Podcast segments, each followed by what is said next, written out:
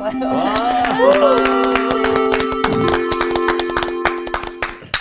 안녕하세요. 안녕하세요. 안녕하십니까. 아, 아주 화납니다. 아, 오늘 이완우님 네. 그냥 옷이 아 너무 너무 아름다웠어요. 우유 탄 계란말이? 네, 계란, 계란말이 할 때 우유를 딱 넣으면 이런 색깔이 나오고. 개나리 같은 아. 예쁜 아. 색깔. 그렇군요. 예. 네. 좋습니다. 예. 이렇게 어, 우리의 삶도 이렇게 환한 봄날이면 좋겠는데 아, 우리의 삶은 여전히 아직은 겨울인 것 같아요.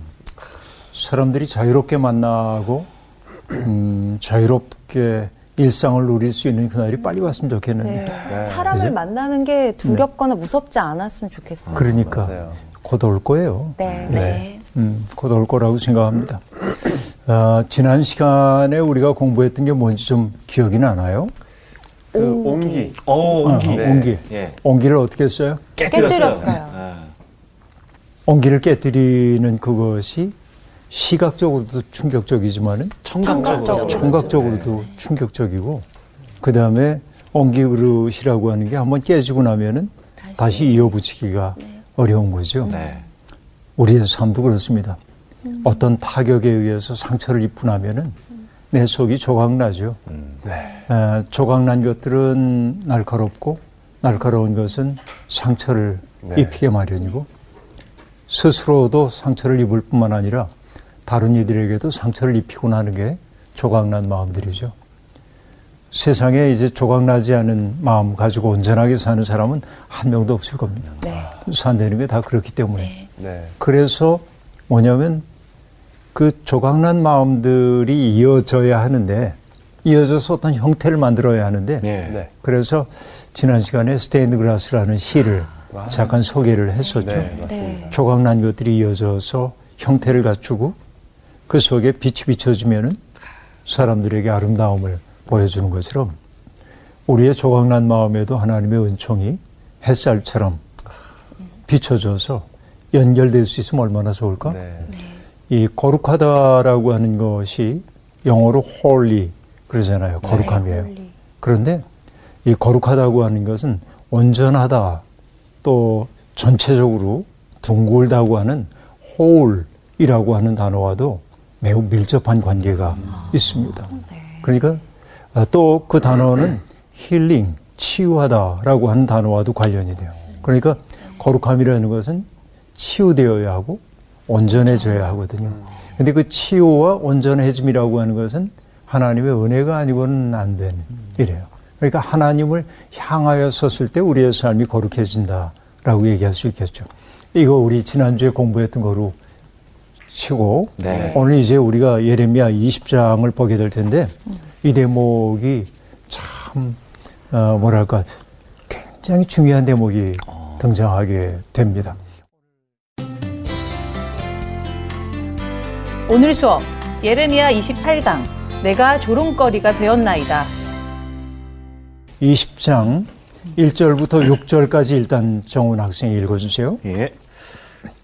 인멜의 아들 제사장 바스훌은 여호와의 성전의 총감독이라 그가 예레미야의 이 일 예언함을 들은지라 이에 바스훌이 선지자 예레미야를 때리고 여호와의 성전에 있는 베냐민 문 위층에 있- 목에 씌우는 나무 고랑으로 채워 두었더니 다음 날 바스훌이 예레미야를 목에 씌우는 나무 고랑에서 풀어주매 예레미야가 그에게 이르되 여호와께서 내 이름을 바수훌이라 아니하시고 마골 미사 미비라 하시느니라. 여호와께서 이와 같이 말씀하시되 보라 내가 너로 너와 내 모든 친구에게 두려움이 되게 하리니 그들이 그들의 원수들의 칼에 엎드러질 것이요 내 눈은 그것을 볼 것이며 내가 온 유다를 바벨론 왕의 손에 넘기리니 그가 그들을 사로잡아 바벨론으로 옮겨 칼로 죽이리라 내가 또 이 성읍의 모든 부와 그 모든 소득과 그 모든 귀중품과 유다 왕들의 모든 보물을 그 원수의 손에 넘기리니 그들이 그것을 탈취하여 바벨론으로 가져가리라. 바수라 너와 네 집에 사는 모든 사람이 포로되어 옮겨지리니 네가 바벨론에 이르러 거기서 죽어 거기 묻힐 것이라. 너와 너의 거짓 예언을 들은 내 모든 친구도 그와 같으리라 하셨느니라. 네. 예레미야가 예루살렘에 닥쳐오게 될 그런 아주 재난에 대한 이야기를 하자 성전 체제를 구성하고 있는 사람들이 몹시 화가 납니다. 그래서 여기에 바수울이라고 하는 사람이 등장하고 있는데 예. 네. 성경은 그를 뭐라고 하냐면 여호와의 성전의 총감독이라 이렇게 얘기를 하고 있습니다. 그는 제사장인 동시에 총감독입니다. 어떤 일을 맡고 있냐면 성전 경내에서 질서를 어지럽히는 자들을 잡아다가 가둘 수도 있는 그런 권한을 가지고 있는 사람들입니다. 그 때문에 바수올이 예루살렘이 아 그 예레미야가 네. 성전에서 소요를 일으키는 사람이라고 보고 왜냐하면 사람들의 마음을 두렵게 만들기 예. 때문에 붙잡아요. 그리고 착고에 씌우는데 착고라고 얘기하면 우리가 흔히 손발에 하는 수갑 같은 거로 생각을 하는데 여기 보니까 목에 씌우는 거라고 칼처럼. 칼이죠. 예. 일종의 칼이죠. 칼. 전 약간 그 춘향전에서 춘향이가 맞아요, 있던 맞아요. 그런 거. 그렇죠. 그런 거. 네. 근데 아마 그게 다 있었던 것 같아요. 그러네요. 예, 서양에도 있었네요. 어떤 나라에도 네. 그런 게 있었던 네, 것으로 네. 보입니다. 그러니까 목에 씌우는 나무 고랑인데 거기에서 채워가지고 위 베냐민 대문 근처에 가두었다고 얘기하고 있습니다. 위 베냐민 대문이라는 건 뭐냐면 예루살렘 북쪽 지역이 베냐민 지파의 땅이거든요. 그러니까 베냐민 지파 땅을 향해 나가는 문이에요. 이게 위 베냐민 문이라고 얘기할 수 있습니다. 네. 그렇게 이제 때리고 착고에 채웁니다. 그리고 다음 날 바수올이 이제 예레미야를 아, 이제 불러내요. 예레미야를 불러내고 아, 그리고 풀어줘요. 이제 가라는 거예요. 아, 하루 이렇게 지났으니까 다시는 이런 말 하지 마 하고 얘기한 거겠죠. 그런데 예레미야가 바수올을 보고 그에게 이렇게 얘기를 합니다. 성전 권위자잖아요. 예. 네. 그에게 내 이름을 바수홀이라 아니하시고 마골 미사빕이라 하시느니라 하고 말합니다. 예. 발음도 어렵죠. 마골 미사빕, 마골 마골 미사빕, 마골 미싸. 마골 미사비. 마골 미사빕 이렇게 이제 발음을 하고 있는데 마골 미사빕의 뜻은 뭐냐면 사방에 두려움이 있다. 그가 이제 직면하게 될 그 고통스러운 삶을 예고하고 있는 것이죠. 그러니까 성경에서 흔히 이름의 변화는 그의 운명의 바뀜을 나타내거든요. 예. 그러니까 마골 미사빕이라고 얘기하고 있습니다. 사방에 두려움이 있다. 여러분 이거를 사자성어로 얘기하면 뭐일까요? 사면초가. 감사합니다. 사면초가 고사가 어떻게 나온 거죠? 네, 거기 그것까지는 제가 네. 네. 그 진나라가 망하고 나서 초나라의 왕인 항우, 네. 한나라의 왕인 유방이 유방. 건곤일척의 싸움을 벌이게 됩니다. 항우는 힘이 세잖아요. 전략도 강하고 영웅입니다. 유방은 거기에 비하면 지략은 뛰어나지만은 힘은 좀 부족해요. 그런데 결국 승자는 누가 되냐면 유방이 이기거든요. 한나라가 승리하게 되는데 그 마지막 싸움에서 이제 어, 초나라 병사들이 이렇게 있는데 적진을 마주하고 있는데 한나라 진영에서 초나라의 노래가 들려오는 거예요. 사방에서 초나라의 노래가 들려와요. 그러자 조폐왕 항우는 아 초나라 사람들이 다 붙잡혀가지고 고향을 그리는 노래를 부르고 있구나 생각하고 손을 들죠. 이게 사면 초나라의 노래 초가 사면 초가라는 말은 거기에서 나오죠.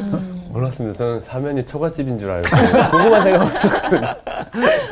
아, 그, 아, 뭐 별로 훌륭하지 않은 꽁트였어요. 네.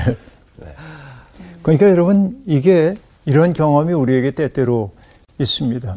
사방이 막힌 것 같은 느낌이 들 때가 있잖아요. 사방이 막히면 어떡하죠, 우리가? 위를 봐야죠. 위를 보는 수밖에 없죠. 이게 재미나는 게 복음서에 보면은 아, 그 중풍병에 걸린 사람을 친구들이 메고 오는 장면이 나오는데 맞아요, 맞아요. 사람들이 너무 많아서 예수님 있는데 데리고 갈 수가 없어요. 그러자 그들이 어떻게 하죠? 지붕 위로. 올라가죠. 그냥, 예. 그리고 지붕을 뚫고 달아내리잖아요. 네. 굉장히 재미나는 상징입니다. 아, 그 어떤 영화에서도 그런 게 나오는데 기차가 달려가고 있는데 어? 기차가 그 속에 이제 그 병균이 가득 차가지고 사람들 모두가 죽, 죽을 수밖에 없는데 그걸 이제 어떻게 해야 되는지 모르는데 나중에 헬리콥터에서부터 밑으로 내려와서 그쵸? 구원자들이 등장하는 그런 영화들이 있는데 이건 상징적인 얘기라고 볼수 있겠죠. 그러니까 여기에 사방이 가로막혀 있을 때 우리가 하늘을 본다고 얘기를 했는데 여러분 아, 엘살바도르라고 한 나라 있잖아요. 네. 엘살바도르에서 정말 국민적으로 존경을 받고 있는 분이 한 분 계신데 오스카 로메로라고 하는 분 대주교님입니다. 아, 살해당했어요.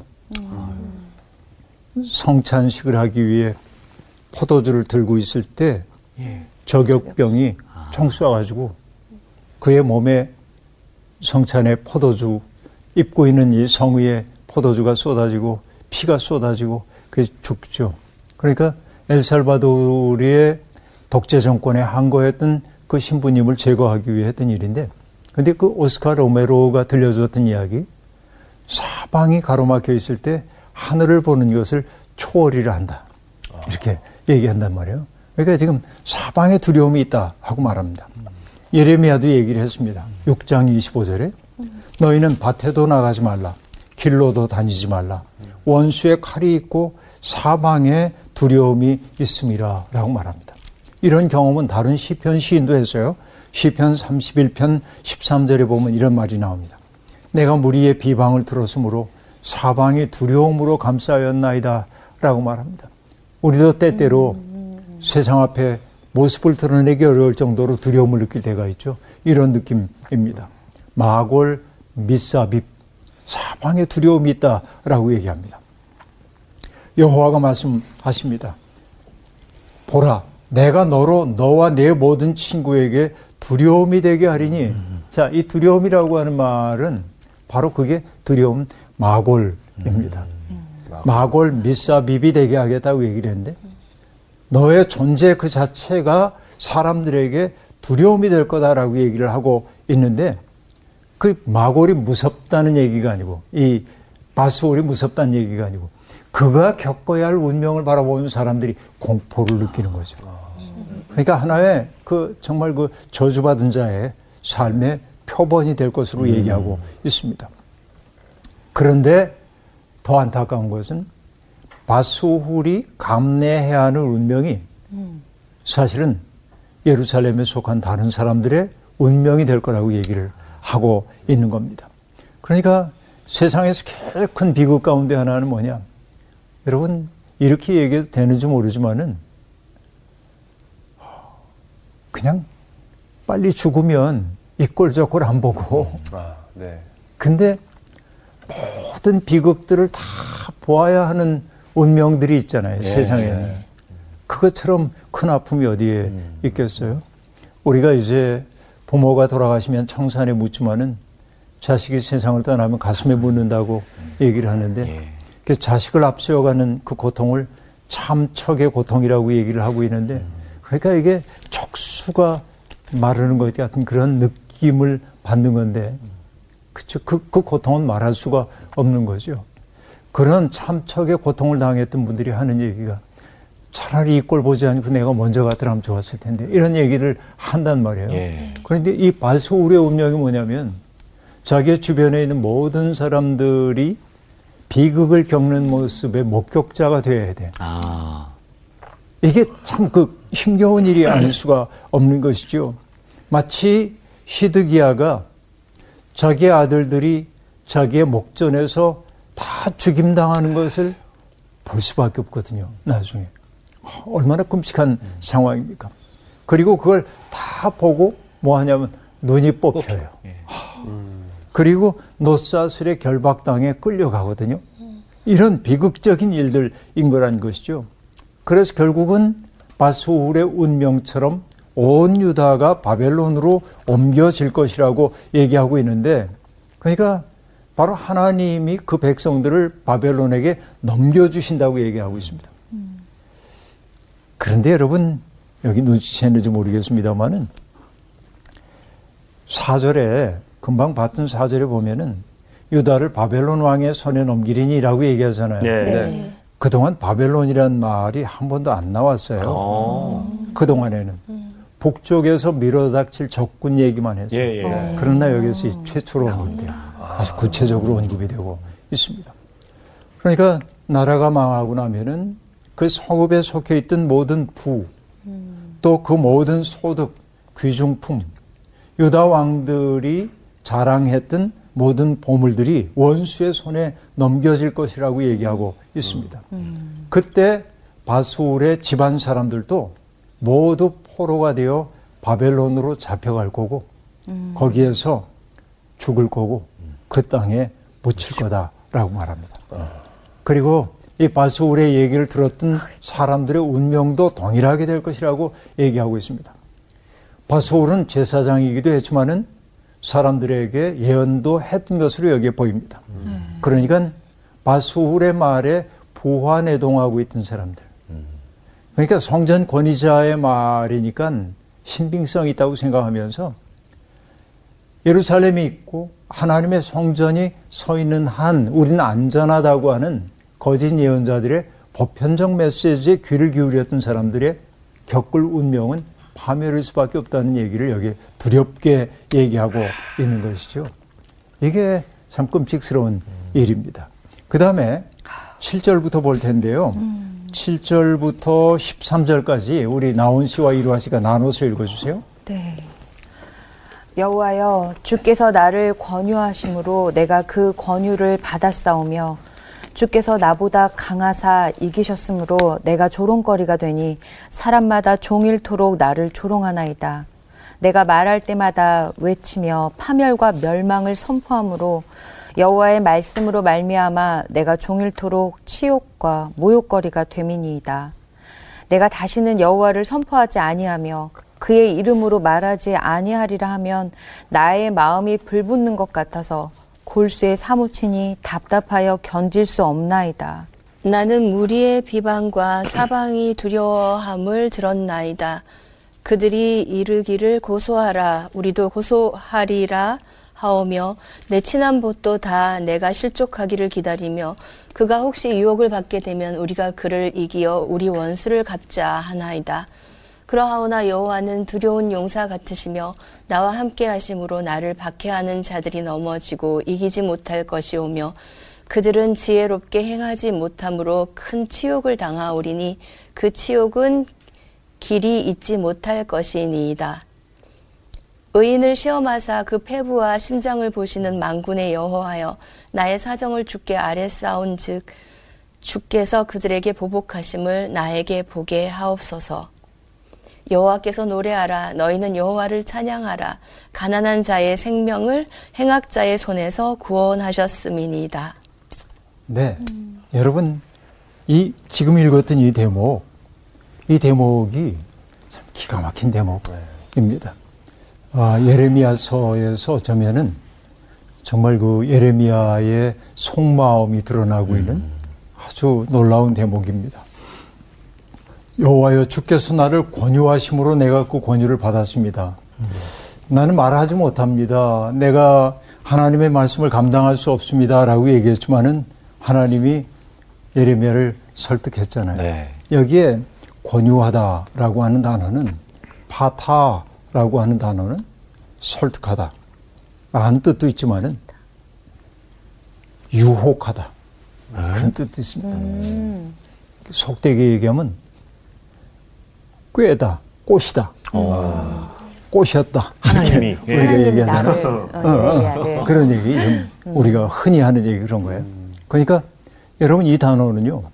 출애굽기 22장 16절에서 보면 순진한 처녀와 동침하려고 그 처녀를 꿰는 거, 유혹하는 거 이때 사용되는 게 파타라고 하는 단어입니다.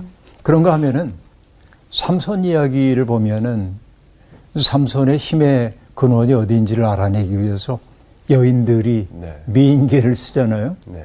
그때 여인들이 삼손에게 막 이렇게 이제 얘기를 해요.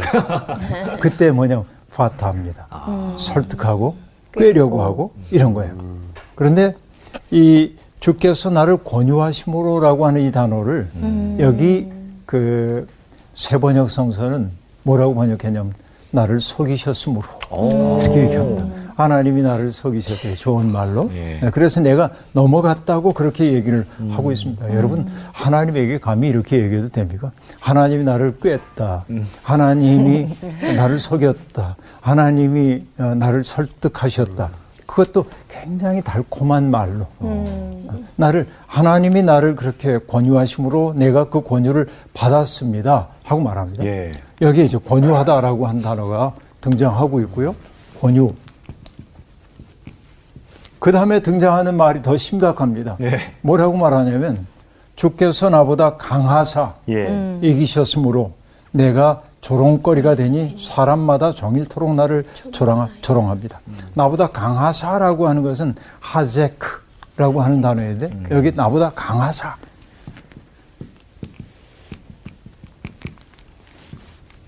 이 단어는요 어떤 단어냐면 압도하는 힘이에요. 그래서 난폭하게 나를 사로잡는 거예요. 그래서 어떤 사람은 뭐라고 얘기하냐면은 이 하제크라고 한 단어는 힘 있는 남성이 여성을 강압적으로 취하려고 하는 그것을 나타내는 단어이기도 해요. 오, 센 단어네요. 굉장히 센 단어입니다. 네. 그러니까 예레미야가 지금 하나님 앞에 예. 엄청 많 하나님 좋은 말로 날 끄셨잖아요. 하나님이 나보다 압도적으로 힘이 강하기 때문에 꼼짝 못하게 나를 누르고 예? 이런 얘기입니다. 그러니까 예레미야의 심정을 여러분 이해할 수 있겠어요? 예. 그렇죠. 그러니까 결국은 하나님 때문에 내가 이 꼴이 되어버리고 말았습니다. 세상 앞에 조롱거리가 되었고 세상 앞에서 내가 정말 종일 조롱을 당하는 사람이 되어버리고 말았습니다. 따지고 보면 예레미야가 얘기합니다. 내가 말할 때마다 외치며 파멸과 멸망을 선포함으로 여호와의 말씀으로 말미암아 내가 종일토록 치욕과 모욕거리가 됩니다. 그러니까 파멸 그리고 멸망을 선포하는 거예요. 파멸은 하마스라고 한 단어인데 이젠 너희를 망할 거예요. 이대로 가단 망해. 여러분 그 말 듣기 좋아하는 사람은 아무도 없습니다. 세상에. 그렇죠. 그런데 세상엔 들어야 할 말도 있는 법입니다. 그렇죠? 아, 저자들이요. 저자들이 그 책을 쓰고 요즘은 이런 말 쓰는 사람이 없지만은 독자 재현에 많은 질정을 바랍니다. 이렇게 이제 이 질, 질정을 바랍니다 하고 얘기하거든요. 네. 꾸짖을 질자예요, 저게. 꾸짖어 바로 잡아 주십시오라고 얘기하죠. 네. 근데 여러분 어떤 저자에게 꾸짖어 바로, 바로 잡아 주려고 그러면 기분 별로 안 좋아요. 누구나 다 야단 맞는 거 힘들어요. 누구나 다. 그렇잖아요. 그러니까 여러분 옛날에 어떤 선생님이 하셨던 말씀들 기억나는 게 있는데, 어, 그 이화대학에서 가르쳤던 어떤 교수님이 잡지 인터뷰를 하는데 선생님 어릴 때부터 가정에서 받았던 교육 가운데 선생님 마음 평생 남아있는 게 뭡니까? 그렇게 묻자 그 선생님이 이렇게 대답합니다. 매를 맞을 줄 알아야 사람이 된다. 그렇게 말하는데 그러니까 누군가에 의해서 폭력을 당하라는 말이 아니고 듣기 싫은 말. 이런 말을 귀담아 들을 줄 알아야 사람이 큰다라고 하는 얘기인데요. 여러분 저도 이만큼 살다 보니까 다양한 사람들 만나잖아요. 그런데 저와 함께 일하는 사람들 가운데도 자기가 뭔가 잘못하고 있는 것을 교정을 해주면 매우 기뻐하는 사람이 있습니다. 그리고 다시는 안 틀리기 위해 애를 쓰는 사람이 있습니다. 근데 뭔가 교정해 주려고 그러면 맹렬히 싫어하고 네. 불쾌해하고 그런 사람이 있어요. 발전하기 어려워요. 그런 느낌들 아시겠어요? 뭔지? 네. 예, 이런 거 많죠, 정말. 네, 네. 그래서 뭐냐, 이게 유쾌한 일은 아니에요. 누군가에게 너 잘못하고 있어 하는 얘기 듣는 게. 그러나 매를 잘 맞을 수 있어야 큰다고 하는 그 말은 맞는 것 같아요. 그런데 여기 예레미야가 날마다 파멸과 멸망 얘기를 하면 아프죠. 아픈데 결국 저 사람이 저렇게까지 얘기하는 까닭이 뭔지를 돌이켜 생각해 보는 걸 우리는 뭐라고 얘기하죠? 성찰. 성찰하는 거죠. 그러니까 정나온이라고 하는 타자를 거울로 삼아서 나를 돌아보는 거예요. 아, 내가 불친절했어, 나온 씨에게. 그렇죠? 그래서 나를 돌아보고 앞으로 그러지 말아야지 이게 성찰인 거죠. 누군가를 거울로 삼아서 나를 보는 거예요. 이게 성찰이에요. 그러니까 쓰디 쓴 말을 들었을 때 그것을 내 삶을 비춰보는 거울로 삼아서 나를 바꿔나가는 게 성장이란 말이에요. 그러나 대부분의 사람들은 갔다가 돌아오질 않아. 자기를 안 봐요. 이게 이제 그 문제 가운데 하나라고 볼 수 있겠는데, 그러니까 예레미야가 늘 파멸과 멸망을 선포하자 치욕과 모욕거리가 되었다고 얘기합니다. 그래서 예레미야가 이런 생각을 하는 거예요. 9절. 내가 다시는 여호와를 선포하지 아니하며 그의 이름으로 말하지 아니하리라 하면 나의 마음이 불붙는 것 같아서 골수에 사무치니 답답하여 견딜 수 없나이다. 내가 여호와를 기억하지도 않고 선포하지도 않고 다짐하는 거예요. 내가 뭐 여호와 말씀 전했다 좋은 일 본 거 하나도 없고 음. 나 이제 안 할 거야 하고 얘기하는데 견딜 수가 없는 거예요. 왜 왜요? 타오르는 불 같은 것이 내 마음 속에 생긴 거예요. 내 뼈들 속에 그 불이 갇혀서 있는 거예요. 하, 여러분 이게요 예언자들입니다.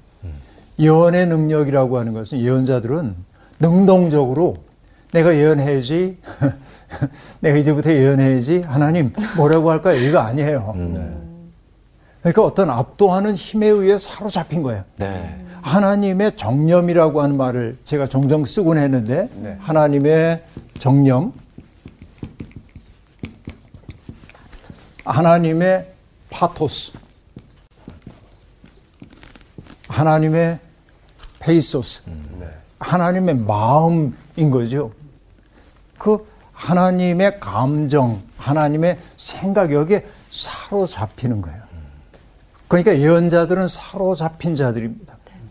내가 지금부터 어떤 말을 꾸며내 가지고 하나님의 뜻을 근사하게 얘기해야지 아니요. 그러니까 하나님의 마음에 사로잡혔어. 하나님에 의해서 습격당한 거예요. 내가 어쩔 수가 없어요. 이제는 나를 압도하는 힘에 사로잡혔어요. 그게 뭐냐면 아까 얘기한 대로 하나님이 나보다 강하심으로 하나님이 그냥 압도적인 힘으로 나를 이렇게 만들어 놓으신 거예요. 그래서 다시는 말하지 않을 거야 하고 이렇게 탁 눌러놓고 있는데 불이 막 나와가지고 또 참을 수가 없는 거예요. 견디다 못해 항복합니다. 또 말할 수밖에 없는 이런 여러분 이게 정말 그 예언이 어떻게 이루어지고 있는지를 정말 적나라하게 보여주고 있는 것이죠. 정말 놀라운 얘기입니다. 네. 자, 그런데 10절에 보면 놀라운 얘기가 등장합니다. 나는 무리의 비방과 사방이 두려워함을 들었나이다. 하고 말합니다. 여러분, 마골 미사빕, 아까 누구에게 했던 말이죠? 바수올에게 했던 네. 말이죠. 네.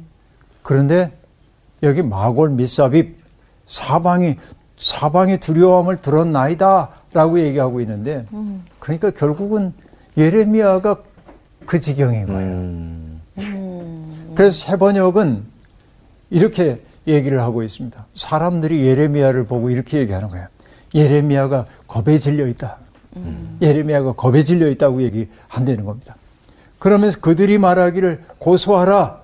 우리도 고소하리라 하오며 내 친한 벗도 다 내가 실족하기를 기다리며 그가 혹시 유혹을 받게 되면 우리가 그를 이겨 우리 원수를 갚자 하나이다 라고 말합니다. 내 친하던 사람들조차 여러분 이것이 어, 그 원어대로 얘기하면 내 평화의 사람들 모두 나와 좋은 관계를 유지하고 있던 모든 사람들조차 예레미야가 유혹에 빠지기를 세상과 적절히 타협하기를 그래서 예레미야가 실족하기를 기다리면서 그가 실족하거든 우리 한껏 비웃어 주자 이러고 말하고 있다는 겁니다. 여러분 얼마나 외로운 거예요. 이 참말을 하는 사람들의 외로움이 이렇게 등장하고 있습니다. 그런데 11절부터 보면은 예레미야가 하나님에 대한 강한 신뢰를 드러냅니다. 그러하나 여호와는 두려운 용사 같으시며 나와 함께 하심으로 나를 박해하는 자들이 넘어지고 이기지 못할 것이오며 그들은 지혜롭게 행하지 못함으로 큰 치욕을 당하오리니 그 치욕은 길이 잊지 못할 것이니이다 라고 얘기를 하고 있습니다. 자, 그런데 아까 얘기했어요.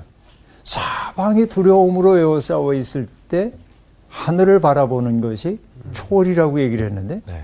그러니까 여기 예레미야도 사방 가장 친했던 내 평화의 사람들조차 내게 등을 돌려서 내 설당이 다 사라져 버린 것 같을 때 눈을 들어 하늘을 보는 거예요.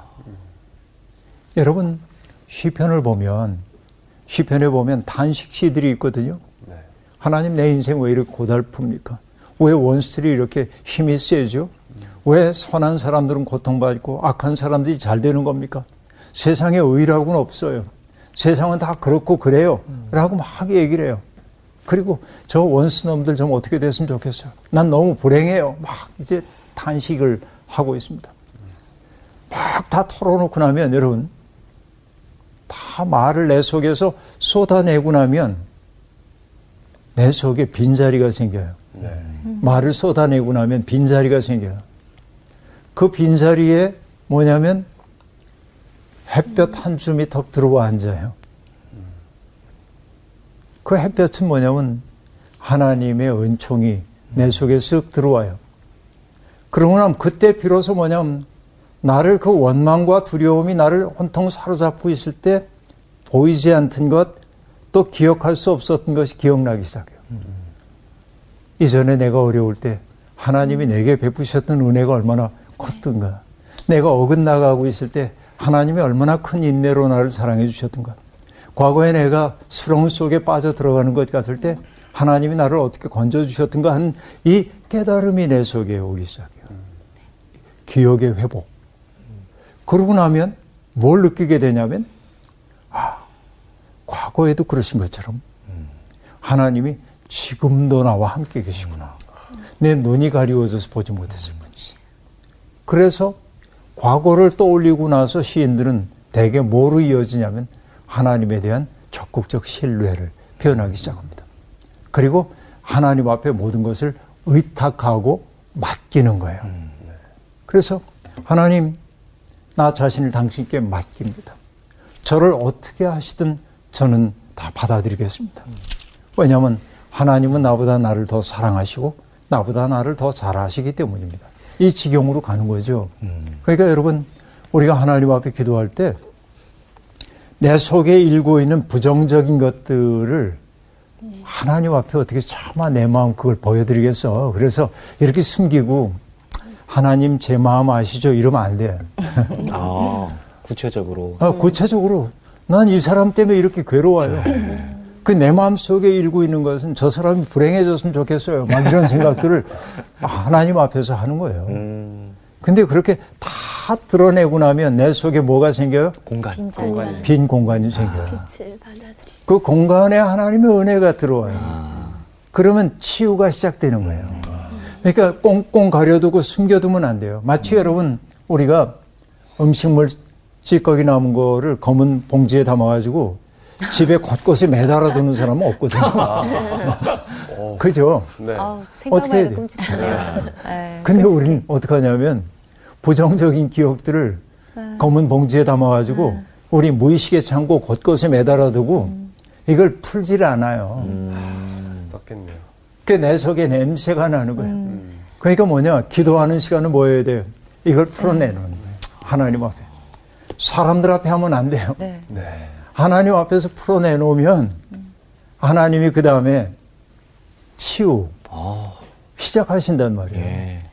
그러니까 지금 예레미야도 지금 하나님 앞에 험한 말 했잖아요. 맞아요, 맞아요. 나를 권유하셨기 때문에 내가 넘어갔고 하나님이 나보다 힘 세 가지고 내가 그렇게 넘어가 버리고 말았는데 난 다시는 하나님의 이름으로 말 안 할 거예요. 막 이러고 있는데 다 털어놓고 나니까 마음속에 어떤 우연이 찾아. 그래서 뭐라고 얘기한 여호와는 두려운 용사 같으므로 나와 함께 하심으로 나를 박해하는 자들이 넘어지고 이기지 못할 것이다. 라고 말합니다. 이 확신이 그들, 이 예레미야 속에 지금 들어온 거예요. 그게 그들이 결국은 치욕을 당할 거고 그들의 치욕은 길이 잊지 못할 것입니다. 라고 말합니다. 그래서 여러분 그동안 제가 늘 얘기해 왔지만 믿음이라고 하는 것은 믿힘, 저력. 내가 무너졌다고 생각되는 그때 사람들이 저 사람 끝났어 라고 얘기할 때 믿음의 사람들은 뭐냐 부시시 몸을 일으키고 다시 시작한단 말이에요. 이게 믿음이죠. 예레미야도 그래. 나 다시는 말 안 할 거야. 모든 사람이 내게 등 돌렸어. 하나님 나 이제 안 할 거야. 근데 이 속에서 힘이 또 나오는 거예요. 여러분 가끔 하나님 원망해도 돼요. 근데 그 다음에 일어서서 지향을 바로 하면 되는 거죠. 이게 중요해요. 그리고 예레미야가 얘기합니다. 하나님은 어떤 분이에요? 의인을 시험하사 폐부와 심장을 보시는 하나님입니다. 그 그분에게 공의를 이루어 달라고 얘기합니다. 그리고 여호와께 노래하라. 너희는 여호와를 찬양하라. 가난한 자의 생명을 행악자의 손에서 구원하셨습니다. 여러분 여기에 가난하다고 하는 것은 물질적인 어려움만을 얘기하는 게 아니라 억울하게 박해를 당하면서도 거기에 맞설 힘이 없어서 오직 하나님만을 바라보는 사람이 여기에 말하는 가난한 자예요. 그러니까 예레미야가 가난한 자예요. 에비온이라고 하는 말인 거죠. 그러나 그렇다고 해서 이제 예레, 미야가 모든 시련 끝나고 나는 당당해 아니에요. 14절부터 공희 씨 읽어주세요. 네. 내 생일이 저주를 받았다면 나의 어머니가 나를 낳던 날이 복이 없었다면 나의 아버지에게 소식을 전하여 이르기를 당신이 등남하였다 하여 아버지를 즐겁게 하던 자가 저주를 받았다면 그 사람은 여호와께서 무너뜨리시고 후회하지 아니하신 성읍같이 되었다면 그가 아침에는 부르짖는 소리 낮에는 떠드는 소리를 듣게 하였다면 좋을 뻔하였나니. 이는 그가 나를 태에서 죽이지 아니하셨으며 나의 어머니를 내 무덤이 되지 않게 하셨으며 그의 배가 부른 채로 항상 잊지 않게 하신 까닭이로다. 어찌하여 내가 태에서 나와서 고생과 슬픔을 보며 나의 날을 부끄러움으로 보내는고 하니라. 네. 여기서 예레미야는 자기가 태어난 날을 저주하는 거죠. 일종의. 네. 그렇죠. 자기의 태어난 날이 저주를 받아야 된대요. 아들이라고 아버지에게 소식을 전하는 사람이 저주를 받아야 한대. 자기가 못해서 죽어야 한대. 얼마나 괴로움 그래요. 음. 근데 여러분, 굉장한 단절이잖아요. 그러니까요. 네. 조금 전에는 네. 그냥 굉장한 확신이 가득됐고 그랬는데. 차이다 갑자기 또 이렇게 급발진을. 얘기하고 있잖아요. 음. 예. 여러분 수모와 박해 앞에서도 당당하던 사람이 삶이 힘겨워서 죽기를 바라요. 이것이 어쩔 수 없는 인간의 모습이에요. 이게 예레미야예요. 그러니까 여러분 예레미야는 언제나 불태전의 확신과 용기를 가지고 직진만 한 사람이 아니라 때때로 좌절하고 넘어지고 어떤 때는 다시 일어나서 확신의 찬양을 부르다가도 하, 너무 고달파. 음. 이걸 반복한단 말이에요. 우리의 인생도 똑같다고 얘기할 수 있습니다. 어떤 사람도 아, 그 의심의 한계 속에 갇히지 않는 사람은 한 사람도 없습니다. 아, 때때로 나는 분명한 길을 알고 있는 것처럼 보이지만 길을 잃어버리기도 하는 게 인생입니다. 그 때문에 우리는 어떤 사람이 잘 가다가 길을 잃어버린 것을 보면 비웃을 게 아니라 그가 돌아올 수 있도록 여지를 남겨두고 기다려주는 사랑이 필요합니다. 나는 이 예레미야가 고마운 게 뭐냐면 우리들 범인들과 달리 분명한 확신 속에서 한 점 의혹도 없이 하나님의 뜻을 수행하는 사람이 아니라 그렇게 용감하게 나서기도 하지만은 돌아서는 순간 원망하기도 하고 음. 확신에 차가지고 하나님을 바라보기도 하다가 또 푹 주저앉기도 하고 이걸 하면서도 결국 뭐냐면 하나님의 뜻을 향해 한 걸음씩 가고 있다는 거. 이게 너무 고마운 거고요. 여러분, 오늘 우리의 삶도 똑같습니다. 확신에 차 있을 때는 하나님 찬양하세요. 시련이 찾아오거든 하나님의 은혜가 내게 유입되길 기다려요. 근데 나만 그런 것이 아니고 내 주변에 있는 사람 가운데 어려움을 겪는 신앙적 어려움을 겪는 사람을 보거든 너 왜 그래? 시험에 들었구나. 사탄이 널 시험하는 거야. 그런 소리 하지 말고. 그냥 아, 이 사람이 인생의 어려운 고비를 지내고 있네. 그러나 그가 돌아올 수 있도록 여지를 만들어 두고 그의 곁에 누군가가 있다는 사실을 보여줄 수 있어야죠. 우리가 알잖아요. 우리가 게오르기의 25시를 통해서 알려진 말이죠. 우정이라는 것은 우정이라고 하는 것은 누군가를 비 맞는 사람을 위해 우산 들어주는 것도 우정이지만은 뭐래요? 함께 비를 맞는 거이죠. 그 여지를 만들어주는 사람이 평화의 사람이라 말할 수 있겠습니다. 우리의 삶이 업다운을 반복하지만은 그러나 기어코 내 속에 빛을 부시는 비추어 주시는 그분을 따라서 뚜벅뚜벅 앞을 향해 지향을 바라하고 나갈 수 있길 바랍니다. 아. 오늘 수업 마칠게요. 고맙습니다. 네, 감사합니다. 감사합니다.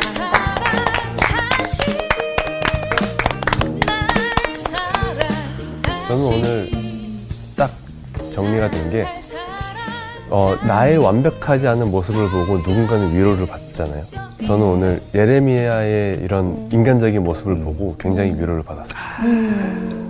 그러니까 예레미야 같이 훌륭한 분도 네. 네. 어, 이렇게 up down이 있으셨구나라는 음. 게좀 음. 위로가 됐어요. 그러니까 네. 하나님께 원망도 하고. 네. 저도 그 사방이 다 이렇게 막혔을 때, 그러니까 뭐 4년초가 얘기도 했지만, 사실 저는 약간 사방이 막혔을 때, 약간 그냥 땅 파고 오히려 숨거나, 약간 이렇게 움츠러들거나 이럴 때가 좀 많거든요, 기질상. 네. 근데 그럴 때는 하늘을 봐야겠구나. 음. 하늘을 바라보고, 기도하고, 내 속에 있는 거 다 쏟아내면 공간이 생기니까. 네. 네. 그래야겠다 이런 생각이 들어요. 사람에게 말을 하면 항상 허하고 마음이 어, 맞아요. 힘들어. 어, 맞아요. 더, 더. 어, 맞아요. 그러니까 검은 비닐봉투는 하나님 음. 앞에서 푸는 거예요. 그러니까. 아, 좋다. 네. 검은 비닐봉투는 음. 하나님께 푸는 거로. 음. 네. 풀러갈까요? 네, 네. 풀러갑시다. 많아요. 되게 많아요. 네. 찾아보면 많아요. 이번 주 퀴즈입니다.